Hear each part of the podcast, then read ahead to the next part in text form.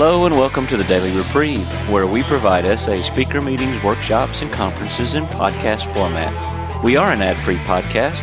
If you enjoy listening, please help us be self supporting by going to donate.thedailyreprieve.com and drop a dollar or two into the virtual basket.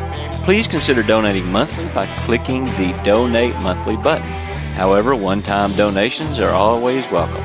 Just click the Donate Now button. Now, without further ado, this episode of the Daily Reprieve.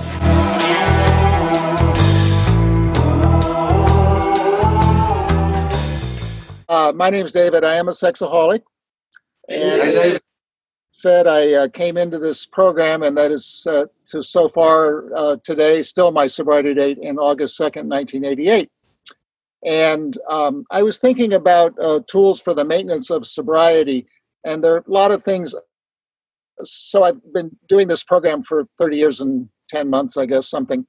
And, um, and there are a lot of tools, but probably the most fundamental one, um, not the most fundamental, a fundamental one is that I forget this entire program at midnight every night.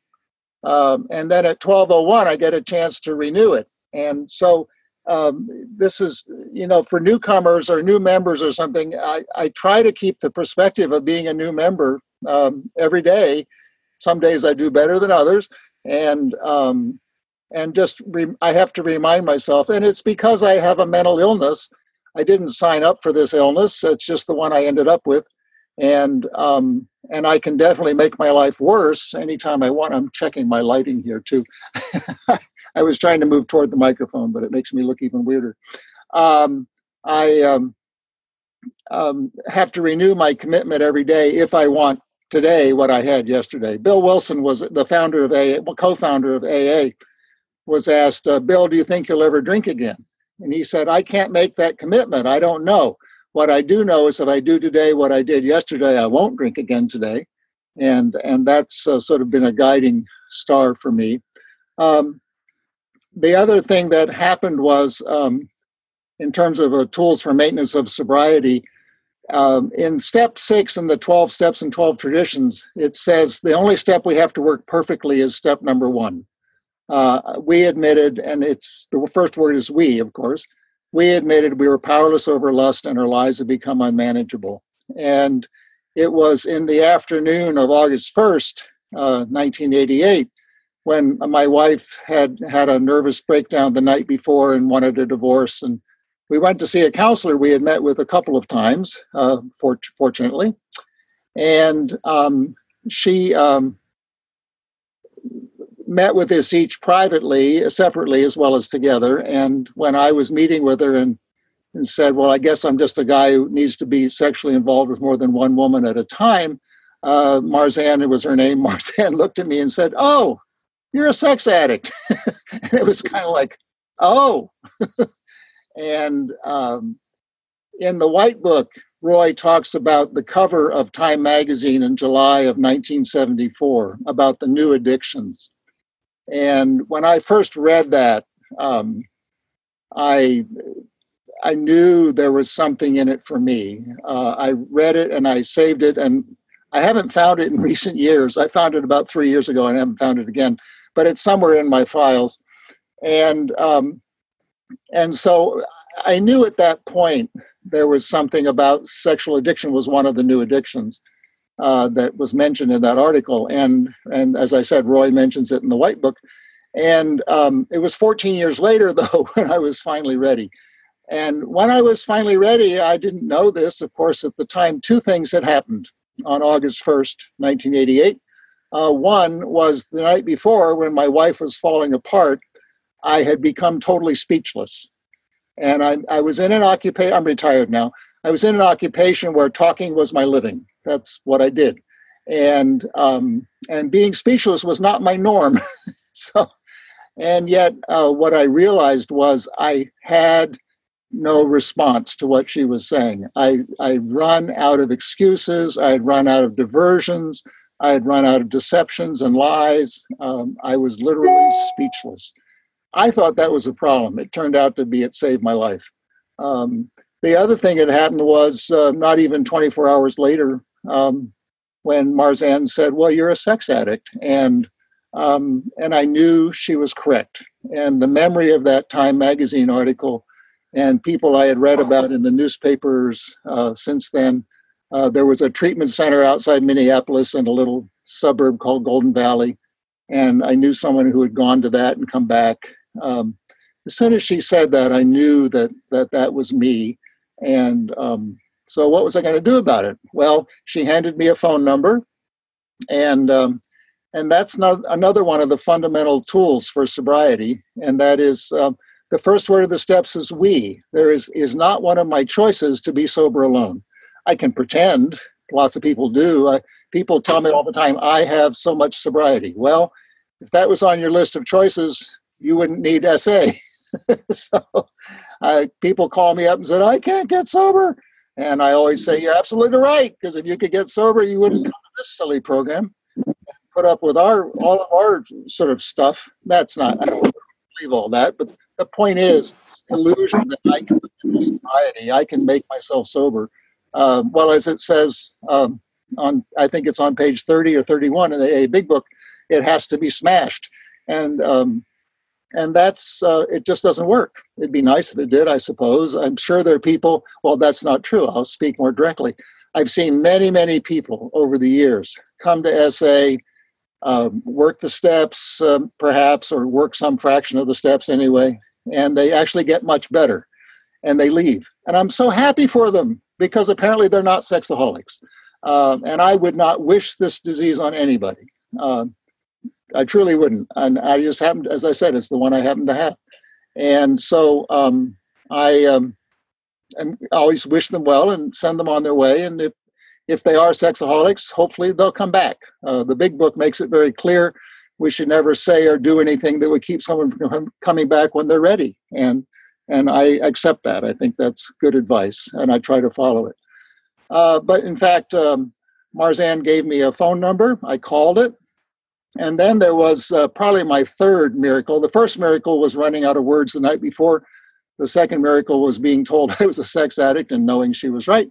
And the third miracle was I got a call back in about half an hour. Um, here in Portland, if we get a if someone gets a call back in two or three days, it's doing pretty well. I'm not proud of that. That's just the way it is. And uh, but fortunately, all our information is on the web, so we're not denying anybody access to meetings. And I went to my first meeting that night of August 2nd, 1988. And um, it was all guys that particular night. Uh, we actually, at that time in Nashville, had probably about 30% women. Um, it's changed over the years. It hasn't been that in quite a while. But there's um, the appeal to women of SA has always been been present, at least in my time in SA. And um, and the people talked in that meeting about getting drunk on lust and getting drunk on masturbation. And as soon as I, and fantasy too, and as soon as I heard the reference to getting drunk, that was, I guess, that's not so much a miracle as that's when I really identified for the first time. I, I there were more things coming right away, but um, because I knew I got drunk. Um, I'd never used that label, but because of my occupation, I had been around AA for many years, and um, and I knew the base. I knew the twelve steps. I had had a big book for years, as a matter of fact. Um, I never read it. I try, periodically I would try to find the steps, which were always buried on page fifty-eight, and um, and I knew that uh, getting drunk was exactly what happened to me, um, and it was between my ears, and and um, that made a lot of sense to me. And then the other thing that happened is we have in our reading the solution. I don't know if it's used as much in Israel as it is here. Um, the last line of it is we were making the real connection. We were home, and and that it was either that first meeting or the second meeting the next day. But I think it was the first meeting where I just started crying. Um, I had uh, felt that I didn't have a place that I belonged um, in in the world in my body and family, wherever, uh, since I was six years old. Um, and at that time, I was 42. So it'd been a long time. And I just uh, was really moved um, to tears, literally, um, by the thought of being home. Um, Another tool for sobriety, though, is implicit in everything I just shared. There's an AA speaker here in the United States named Johnny A who talks about, uh, uh, he's very colorful, he talks about a lot of things, but one of the things he talks about is that we all had a moment at which we knew the jig was up, at which we knew that we had come to the end of what we were doing our own way. And he said, as long as we remember that moment, we never have to go back to it. And if we forget that moment, we will go back to it. And that's what an addiction is. And and as soon as I heard that was I was probably 10 years sober when I heard that. Nonetheless, it described me perfectly. That night of August 1st and then the day of August 2nd, um, I knew the jig was up. And I, I, had a choice to make. I could always just go on doing the acting out, let, lose another marriage. It would have been my second marriage to end. I would have lost another batch of kids. Um, I had that choice, or I could change my life. And for whatever reason, um, and I'll come back to that in just a second, for whatever reason, I was willing to change my life. And I talk about it frequently. Uh, I don't know. I think here in Portland, people probably get tired of hearing me say the same things. But one of the things that I have to say is uh, that was the moment I knew the jig was up, and I don't want to ever forget it. Um, if I have any choice over it, I want to remember that I made a choice that night to change my life, and one day at a time, that's continued uh, since then. Another miracle, though, that happened, and uh, for this I can never be sufficiently grateful. By the way, that was a woman in our meetings, and she co-founded SA in Nashville with Harvey. Um, uh, and Jean would always end her shares for, I mean, her uh, qualification with for which I can never be sufficiently grateful. Um, it turned out Nashville had six meetings a week. Um, and I knew enough from AA to know, as I said, I'm not alcoholic, but I was around it a lot. Um, to know that I needed to go to 90 meetings in 90 days. So I could go to six meetings, but the seventh meeting, which happened to be a Sunday night, um, there was no SA meeting at that time. And so I would go to another fellowship, SAA as it happened, uh, that had been founded actually by the guy that I mentioned had been in the newspaper having gone to Golden Valley. Uh, he was front page story. And um, and so I went to that meeting, and I've always been grateful that SAA was there what I didn't know to be grateful for is that at that time, Nashville had six meetings a week and for SA, and that was the most in the world per capita. Uh, I just, there were a few more meetings, not many, but a few more meetings in Los Angeles, but there are also about 15 times as many people living there. Um, and I just happened to, you know, I was brought to just a chance to have sobriety if I chose it uh, in the place that had more meetings. So to be talking to your meeting and, and looking at you and and uh, and thinking about talking. I'm just my wife and I were at the Jerusalem International, and uh, it was just such a spectacular experience. And then this past January, we were in Madrid for the international, and and both places, Jerusalem and Madrid, we are just so grateful to have been there. Um, and also to see Sexaholics Anonymous and S-Anon flourishing uh, in their own way. I mean, it's always God's program after all um, but one day at a time. So an awful lot happened just in those first two days. Some of it I did, some of it was just, I call them miracles just because it's as good a word as any to describe how wonderful it was. And um, then I, I, our sobriety definition. Um, how's my time, Daniel, by the way? You, you got a good uh, another five minutes or so. Okay, I'm watching a clock up here too. Um, the um, I did started going. We did add a Saturday meeting, um, um, and I started going uh, to meetings every day unless I just had a direct conflict. Which I made seventy-seven meetings in ninety days. Today, after thirty years, I do best if I go to four to five meetings a week. So that's what I shoot for. Um, and the reason I go is I, I get hungry three times a day, so I eat, and I get spiritually hungry every day so I feed myself somehow using the tools of our program. And the basic tools for me, I'm trying to get back on the main subject here. Um, the basic tools for me are first of all to remember it's we. Be doing it alone is not on my list of choices if I want sobriety and recovery. Secondly, that this program was handed to us by Alcoholics Anonymous. Uh, Dr. Uh, Bob and Bill uh, got it going. It's it, when we sort of came into existence. We're doing this is our 40th anniversary, by the way, of SA um, uh, this year, 1919, and so it was uh, quite a few years after 1935 uh, when the um, when we got going. But as that Time magazine article 14 years before said, that, that all sorts of groups were forming up around the, the 12 steps, and that's exactly what we were doing. And so, the, one of the many attractions to a, of AA to me, and, and not as an alcoholic, um, but as someone who's using the 12 steps, is that there's nothing in the AA Big Book, there's nothing in the 12 Steps and 12 Traditions, and then some of the other literature that's published, but those are the ones I use mostly, um, that isn't there because it works. That's, that's the only filter. It's not an ideological filter, it's not a religious filter, it's not a sort of we we know better than you kind of filter. Uh, I was talking with a friend this morning about the transition from the word in in chapter um, five of the uh, a big book where where the steps are. It says these steps are suggested as a program of action. Originally was required as a program of action, and then they said, wait a minute, alcoholics or addicts are not going to take direction from anybody, although we suggest them. But there's none of those suggestions that aren't there because they work. That's the filter for the program. And it's not based on um, socioeconomic, it's not based on religion, it's not, even though some people think it is. Uh, it's not based on anything other than if you do this, it'll work. Um, we have a magic sentence. Well, I, I promote, that's a more accurate phrase, a magic sentence for sobriety, which is a fundamental tool. And a guy wrote me this morning and said, the magic sentence works. And I wrote him back and I said, Yes, the magic sentence works if you use it. I've never had it work once when I didn't use it. Um, mm-hmm. And the magic sentence is I surrendered you, God, and there are two variations on it. I surrendered you, God, my right to have an erection or to be aroused. Either one is fine.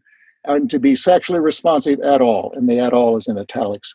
And um, and it just is it's, it just takes the craziness out of me uh, unless i don't do it then it doesn't work and and so there tools that have been handed to us by AA and that we've modified or you know massaged for our own a specific lust focus um, that we use over and over again. Um, so I use the AA Big Book. I use the 12 and 12. And what I've learned over the years, this wasn't original with me. It was a guy in Atlanta, Georgia, actually, uh, Noel B., alcoholic, who said it on a tape, and I tried it, and I was astounded. It actually worked. Another one of those things. You could try these tools; they work and uh, and that was never read more than two physical pages a day in our literature.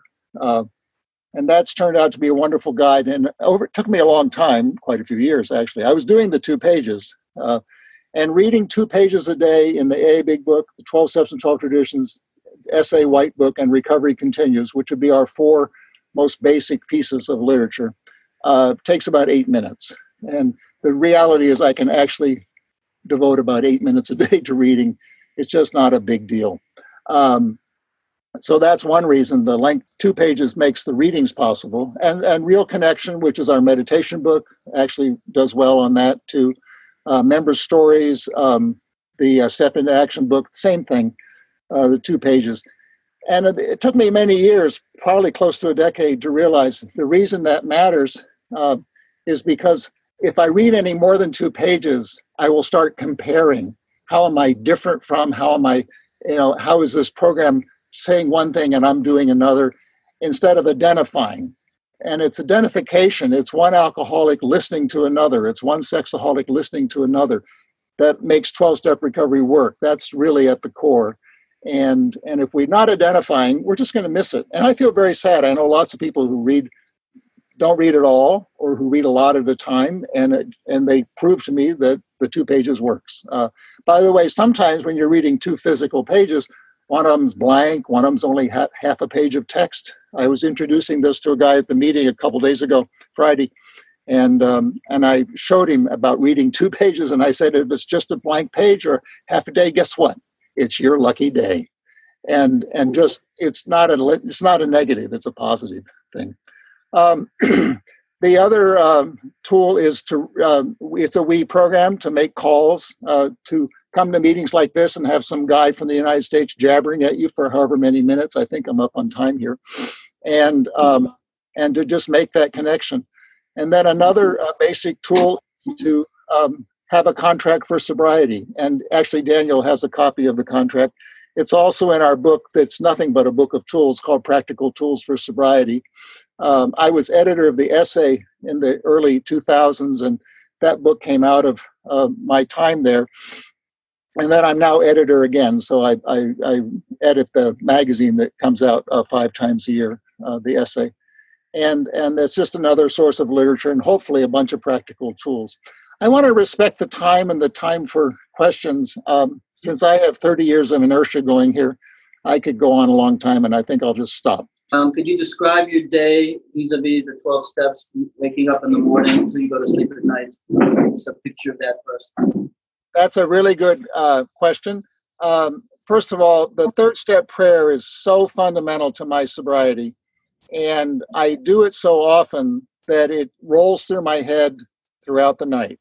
Um, so when I wake up, I mean, it just does. I, I that sounds silly, I suppose, but I it's just there. Um, the other thing is at 2 a.m., especially early on, hasn't been a problem in many years, uh, just because of my age. I'm 73 now. Um, but the magic sentence also, um, if I wake up and aroused, which usually means I need to go to the bathroom, uh, but in fact, um, it's very disturbing, and the magic sentence works fine. So by the time sunrise rolls around, um, I've had those two things, and then one other. Um, after active addiction, and any this is true for any of our addictions, but I'll just say sex, sexual addiction, sexaholism. Um, the most difficult, devastating thing that can happen to us is lack of sleep. And so, one of the things by the time morning rolls around is if I haven't gone to bed at a decent time, I'm just going to have a day of struggle. And I just resign myself to it. If I'm tired, I'm going to lust, is what I tell people.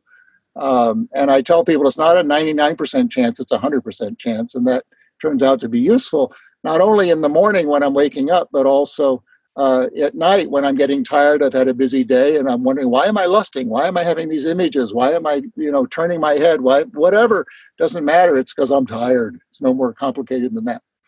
Um, I figure out. I did this many years ago, so now it's just a habit. I figure out when I need to get up to do the day's stuff, and I get up about 20 to 15 minutes before that time, and that's God's time. That's when I uh, would do my reading and do my prayers. My right now, my wife and I walk every morning, so we actually have pushed that back a few minutes. I still take the time every morning um, on either side of our walk. But it, for many years, when I had just a regular occupation um, and I had a schedule that I was following, I I would just, as I said, figure out when I need to get up to get the kids off to school and all that, and then get up uh, 15 to 20 minutes before that. Some people do more. Uh, that's just what worked for me. Uh, I do my readings, uh, the eight minutes of readings in the four books. Um, I do um, contract for sobriety. I commit my, it's, it's longer than this, but the core of it is I commit myself to one more day of sexual sobriety, no sex with myself, no sex with any partner. And then if my wife and I are uh, being sexually active, except my wife, I, Jane is her name, except with Jane, or if we're in a celibate period, I commit myself to one more day of sexual sobriety, no sex with myself, no sex with any partner, period. I'm not going to have sex with any partner. And that's fine. And then I have things I do on either side of the contract there that work. Um, I return phone calls that have come in overnight. Um, I make phone calls. Uh, for many years, I called Harvey every morning at 7:30 in the morning, uh, which was for no matter where I was in the world, literally. And um, that turned out to be very uh, useful because, uh, well, it was useful to call him, of course, but I also learned that he talked to Jess, his sponsor, at 7.15 in the morning, and I learned to say, Harvey, so how'd it go with Jess this morning? And Harvey would tell me, which was very useful because then I knew it was about to hit me. it was very, save some time there because whatever Jess had just done to Harvey, Harvey's about to do to me. Um, and then uh, I just go about my day, and and going about my day over the years, I, I won't, won't say this happened immediately by any means. It did happen consistently, and now it's pretty much just my habit. I do whatever God puts in front of me. If God wants me to clean up after a dog mess, fine.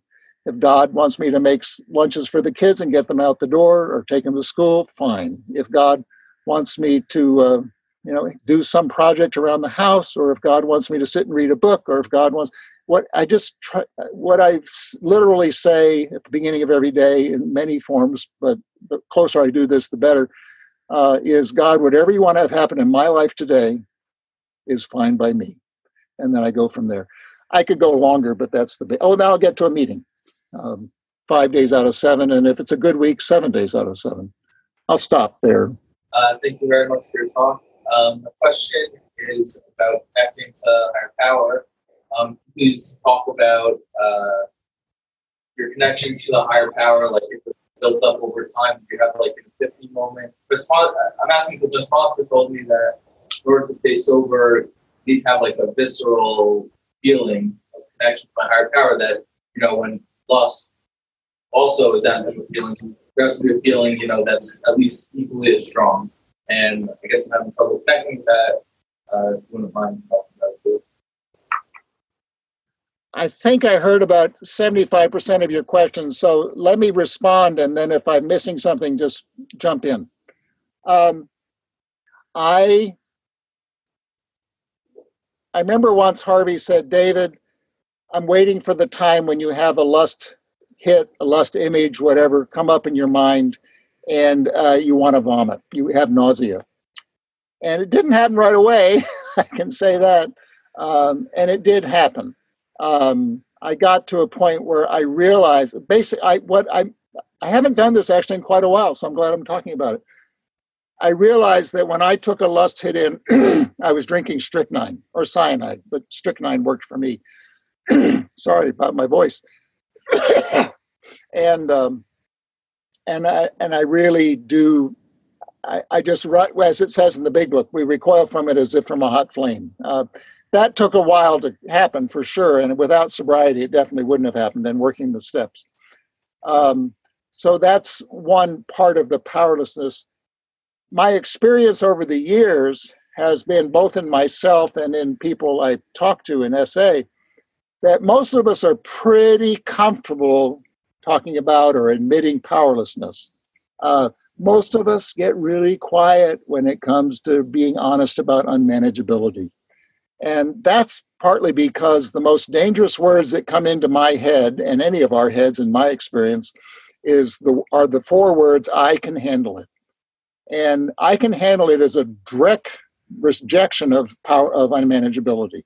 And and um, and so I I try to stay conscious, and it's very easy to tell by the way when I'm when I have some variation on I can handle it in my mind or in my voice, either one, um, because I'll become obsessing about it. Uh, and what I'm trying to do is overcome that internal message that's saying, David, you're lying to yourself again. oh, okay and um, I just try to shorten that length of time between the I can handle it lie and then admitting the lie. Uh, the shorter the better. Um, the other thing that really has made a big difference to me, but I had an advantage that many of you might not have had. Um, I was raised as an atheist by atheist parents, and and so when I came into 12 step recovery, I thought this is going to be a problem because this God stuff keeps appearing. But what I literally, this is literally what I did. I told myself, well, God doesn't make an appearance till step three, so I'll at least get steps one and two underway. And um, that's not, it's literally true in the steps, it's not true in the text, of course. But anyway, um, so I was did steps one and two. Then my sponsor, who at that time was Harvey, and I think a lot of you know him, that's why I keep mentioning him. Um, Harvey did the most wonderful thing. He totally bypassed step three by saying, David, are you willing to work steps four through 12? I said, Yeah. And he said, Good, you're on step four, do it. and I've gone back many times. About two and a half years into sobriety, I realized that my father and mother's, but particularly my dad's, atheism wasn't working for me. It wasn't that I had ever rejected God coming into SA. I just found myself using every possible word but that word. And I, I sort of just let go. And I, what I had let go of was very simple and that is uh, I don't need to know what God is. I don't need to know whether God's real or not real. Uh, asking those questions throws me into a mental tizzy, and there's nothing to gain from it. So now I pray and I talk about God incessantly, a lot of people would say. but what's really worked for me, this is where I was going with it. I had this image of this giant set of hands that are underneath holding me at all times. And my wife and I are in a little crack down there, right on this right palm. And every once in a while, we'll kind of crawl up to the edge and look over, which is terrifying. And then we crawl back to where we belong, which is down in that little crack in my right palm, or God's right palm in my case. And um, and I just that's an image that works for me to just be held, to be cared for, to be safe if I stay inside the boundaries of, of the hands in this case. So I think finding an image that worked for me uh, really did and does to this very day make a big difference, and I resort to it frequently. Willingness. I find that I have about often uh, I think I've got a, a, nice program, a good program, and I work the steps, and um, uh, 95% of the time. And there are 5% of the day where all of a sudden the willingness just seems to disappear, where I don't have any energy to do anymore. And all of a sudden, that lady walking across the street looks much better, or the desire to do a search, and I won't do a search for porn because that's not fine, but I'll go to YouTube and look to see maybe there's a woman in a bikini or something like that, and I have, I know I don't want to do that and I feel totally no willingness at certain points to just not do that. I want to get some. One thing that Harvey taught me is that anytime I'm my lust addiction is palpable to me, I feel it just as you were describing. It's just God trying to remind me that I'm a sex addict because I only am at danger if I forget it and so, what I've learned to do over the, and Harvey taught me this too, as a matter of fact, what I've learned to do over the years is what I call negative gratitude lists. It's not original with me, but any negative experience, like the willingness is also a disconnection, right? I'm turning away from my higher power. Um, and I use Martin Buber, by the way, as my source of images for this. And um, and when um, when I when I have a lack of when my willingness to you know stay in God's hands, those hands I like to sit in or lie in, um, then um, I'm turning away, and and so the God that I have, and is you know I call it wrestling with the italics as we understood Him, is in both steps three and eleven, and and nobody comes in with a higher power that's working for him because if they did, we wouldn't know them. They they might visit a meeting, but they'd never come back, and they'd be fine. Um, so we are only a pro- program for people whose relationship with their higher power isn't working. And that's why we have these 12 steps to help us connect with a higher power that does work. Uh, having had a spiritual awakening as the result of these steps is how we say it. Well, anyway, um, I just come back to that my higher power, as I understand him, is never abandoning me. Sometimes he likes to knock me upside the head. And as, as Jess used to say, uh, I prefer that I learn the lesson from over on this side of the street rather than being hit with that two by four that's lying there in the gutter. And and I and so I just uh, try to remember that any negative experience like that lack of willingness, like being distracted by euphoric recall or images or whatever, uh, that all that is is God trying to say, "Hey, David, don't forget," or even more importantly, "Hey, David, I'm reminding you." And if I accept it, so what I literally do is this: I'll take your bikini because my entire bikini file opened up when you just said that. Um, thank you, God, uh, for my noticing that woman in, in the scanty swimming suit, which teaches me or reminds me that I need to depend on you and not look for solace in some outside image. And that's what it is. It had nothing to do with the woman herself, of course. It's what I want to do with it on the inside of me. So I write, I was told to write 20 gratitudes a day. I probably do at least that many. I don't write them as often as I used to. I used to do it every day. Um, and I do negative gratitudes all the time. So that's one of the fundamental tools. just repeat what the magic sentence was Well, I have a different version for women, but for men, it's I surrender to you, God, my right to have an erection and to be sexually responsive at all. And for women, I surrender to you, God, my right to be aroused and be sexually responsive at all. Uh, so that's the two versions. I have played over the years, I've been using it over 25 years, and I've played with changing the words. And what I've come to understand is that changing the words just diminishes it. So I stick with those words. Pretty, pretty amazing hearing you speak with 30 years of sobriety. Um, hopefully we'll all reach 30 years sobriety. Where do you see SA in 30 years? Well, uh, that's a good question. I'll tell you why in just a minute. It's, I mean, it's a special question for me. Uh, first of all, I truly believe I live my life that I've never been sober more than 24 hours. That is not on my list of choices. Sure, I've been doing it a long time and all that. I've seen a lot of changes. Um, nonetheless, the disease I have, I, either I don't act out today or I do. or I, you know, in AA terms, either I take a drink today or I don't. And and so um, there's no other than what the one thing that has changed, and and I'm really glad for the topic of your meeting here, um, is that I'm willing to use the tools pretty much right away. There's very little delay, and what that is is step ten. Continued to take personal inventory, and when we were wrong, promptly admitted it. And you know, when I came into SA, promptly was defined in terms of years and decades. And then over time, it became years and months. And then it became months and weeks. And then it became weeks and days. And, and hopefully, promptly is pretty short most of the time. So um, that's, that's where 30 years gets me is I do things promptly, mostly because I'm tired of suffering. I don't want to go back. I can have, we tell people come into our program, we'll refund all your misery if you want it. Um, and I don't want to be, I don't want the refund. And then I really believe what you hear this mostly in AA, but it's and it's equally true in our program. Uh, we all know we have another relapse in our choices. We do not know if we have another recovery, and I don't want to find out.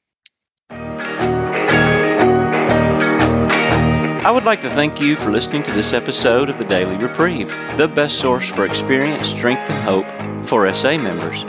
Please subscribe to this podcast to be alerted of new episodes.